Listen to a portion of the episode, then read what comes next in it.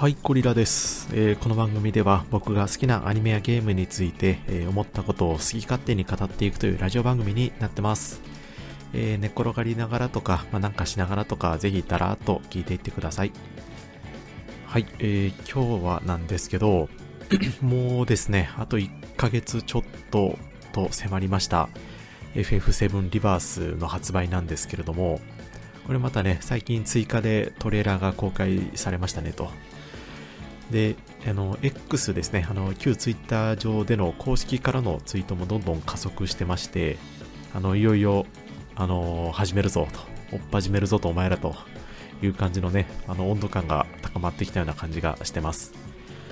なんせね、あの FF7 のリメイクですから、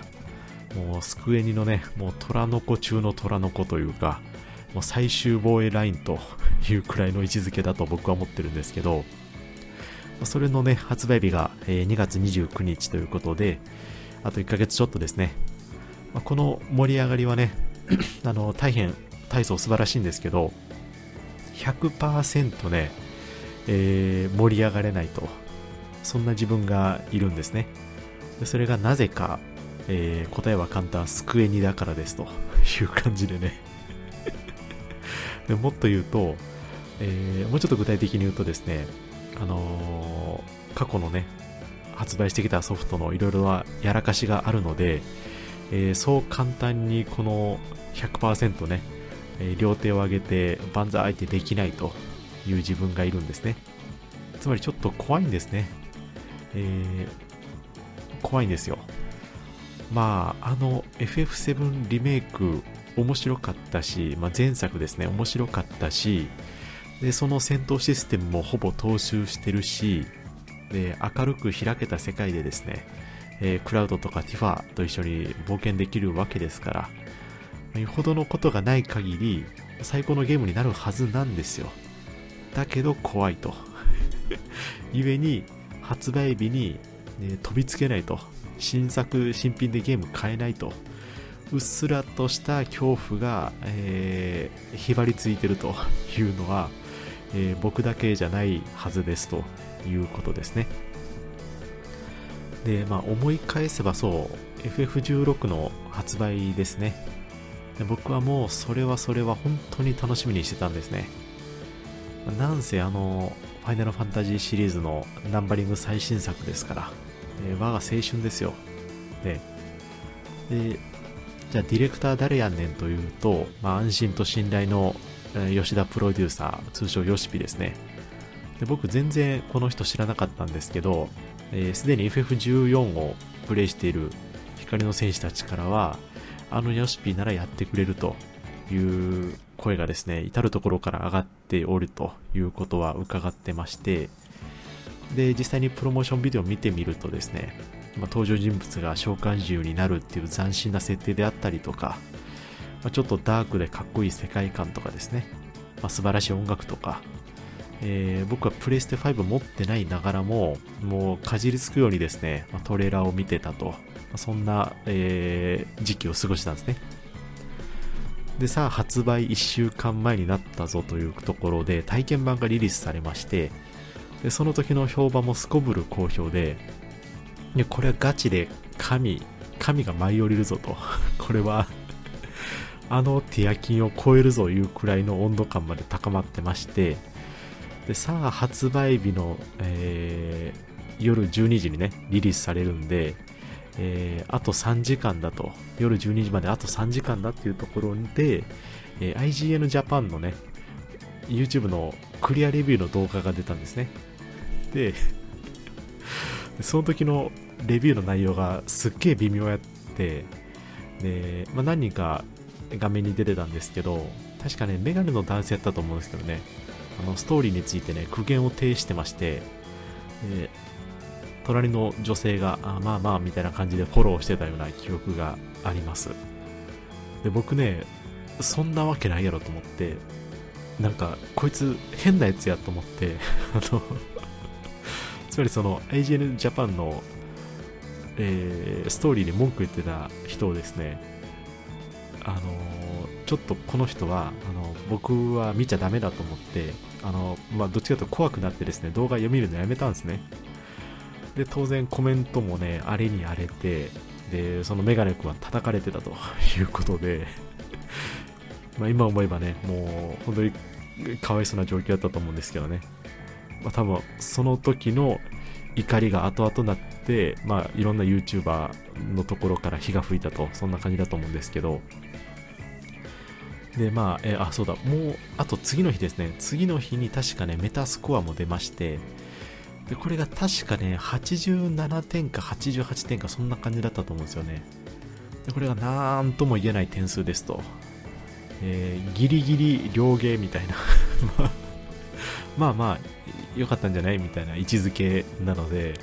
もうティアキンとも勝てるんじゃないかみたいな言ってた、もう恥ずかしいみたいなね。そのぐらいの着地に収まってしまったと。で、何が言いたかったかというとですね、えー、こんな感じになるんじゃねえかなっていうところがですね、えー、非常に僕は今怖いですと。この発売前と発売後の盛り上がり方の落差、本当に逆だったらいいんですけどね。なんかいまいちパッとしないねみたいな入りで、で、買ってみたらみんな面白いっていう感じでね、ドーンって火がつくの。もうこれが、まあ、いわゆるその、なんていうんですかね。なんかいろんなプロダクトを発売する人たちにとってはこれは理想だと思うんですけど、まあ、最近のスクエニはね、本当に逆ですと。この FF16 だけじゃなくてね、まあ、各、うん、それこそ極端な例で言うと、まあ、大の大冒険とか、ね、嫌な事件があったじゃないですか。あとバラン・ワンダーワールドとかね、あの、ひどい、ね、最低な事件が起こったんですけど、まあ、そういうことを経てですね、えーまあ、もちろんその中にはスクエニが作ってない、直接メーカーとしてスクエニが開発に携わってないっていう、あのー、商品もたくさんあるのは知ってるんですけど、まあ、そんなことね、ユーザーからしたら、スクエニっていう看板で売ってるっていう側面もね、まあ、そういうリスクも反面あるわけで、ということを考えたときにですね、どうしてもこの、また裏切られるんじゃないかっていうこの不安がですね、えー、僕にはありますし、多分そういう人が少なからずいるんじゃないかろう、なかろうかということですね。でそんなわけで改めてスクエニに聞くんですけど、まあ、本当にこれ大丈夫なんやろうねと。ごっつ面白そうやけど、信じていいんですよね、本当に。このままいくとですね、あのリゼロのエミリアみたいにあの信じ信じたかったよ。信じさせてくれなかったのはスバルの方じゃないみたいな感じでねあの発狂するやつが山ほど湧いてくるそんなオチが待ってる未来が若干あるんですけどなんかやり込み要素まで入れると100時間くだらないみたいなの言ってるんですけどあのもうみんなそのお使い水増しクエストはみんなもう疲れてるんでそんな変な収集要素に時間使わせるとかもうないですよね。大丈夫ですよね。ちょっとこれ不安すぎるんですけど普通にやってたら40時間でやり込みやったら100時間ってなんかゼルダのそれこそ転が集めなみたいなことを言ってるのかなってちょっと心配もあるんですけどまあまあいいや。あとあのー、ティファ大丈夫ですよね。これ僕の勝手な予想なんですけどティファ死なないですよね、多分ね。多分っていうか、あの、エヴァの歯みたいな感じで、あの、あの時ね、当時じゃなくてアスカがやられててみんな、うわーみたいになってたんですけど、それの、なんか、それになんか、なんですかね、インスピレーションを受けて、エアリスの代わりにティファ殺しちゃいましたみたいな、そんなしないですよね。大丈夫ですよね。で、あとこれは3作目の話になると思うんですけど、セフィロスの謎のセリフみたいなのはちゃんと解説するんでしょうね。なんか週末の7秒前とか、あの世界の先端、その先はまだないみたいな。これ謎のセリフ、本当にちゃんと後で解説してくれるんですよね。で最後の最後、突然精神世界みたいに言って、あれやこれやで奇跡のパワーで終わりとかね。結構 FF そのしがちなんで、あの、13みたいな感じで、すっげえ奇跡だ、奇跡だみたいな感じで、あんなしないですよね。大丈夫ですよね。で、もしくは戦闘もちょっと気になってて、あの、連携技入れるのはいいんですけど、通常攻撃弱そうだし、ちょっと連携技無駄に長いし、これ大丈夫ですよね。なんか最近アクション RPG ね、なんか各社たくさん出て出してて、やっぱこれ、昔は画期的で楽しかったと思うんですけど、もうなんか多分みんな飽きてると思ってて、アクション RPG っていう要素自体が。その中でね、えー、ちゃんとこれだけの本格的なゲームを作るのであれば、当然戦闘システム面白いものにしてますよね。大丈夫ですよね。ねあとリメイクの最後のラスボスはセフィロスやったのちょっとやりすぎたんじゃないですかね。大丈夫ですか？あの、序盤でセフィロスちょっと安売りしすぎじゃないかとか、いろいろ僕はちょっと心配してるんですけど、これでリバースのラスボスも、あのセフィロスやったら、またかみたいな感じになるんで、で、どうせ最後もセフィロスだろうみたいなね。3部作とも全部ラスボスセフィロスとかそんなんないですよね。大丈夫ですよね。ね。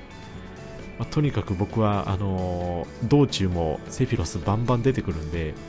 ちょっと安売りしすぎじゃないかっていう心配はあったんですけど、そこのとこも大丈夫ですよね。ね。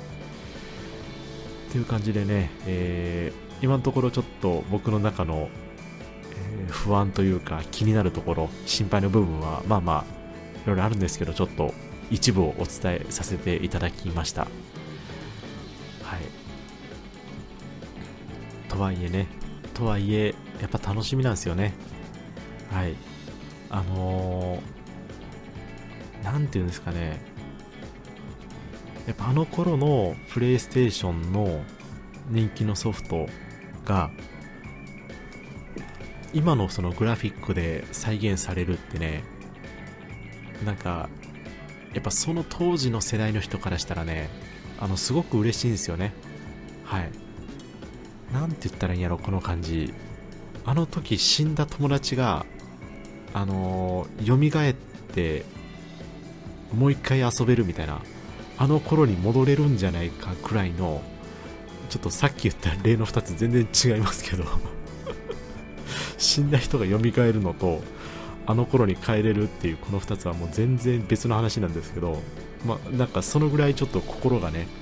ぐーっと湧き立つような、まあ、そんな感情を覚えたりするんですよね。で特にね FF7 はねやっぱあのアドベント・チルドレンの衝撃があるんで我々ね我々30歳世代はねあのクオリティでセフィロス操作してゲームしたいなっていう思いを抱えながら20年ぐらい過ごしてきたんでまあそれはそれはねあの楽しみにもなりますよはいという感じでねあのなんやかんや言いながらですねもうなんか懐中電灯なんか、なんか伝統に集まる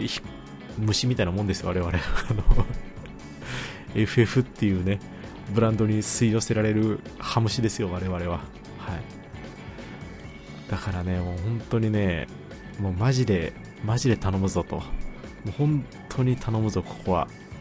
もう俺たちにね、もう一度光を見せてくれというところが、あのー、言いたいです。はい。ということで、えー、大丈夫かな、本当に。ね。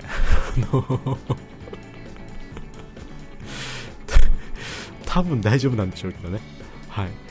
というわけで、えー、すげえ、えー、歯に何か詰まったような歯切れの悪い感じの終わり方ですけど、今日はこれで終わりにしたいと思ってます。はい、えー、最後までご視聴いただきましてありがとうございました。失礼いたします。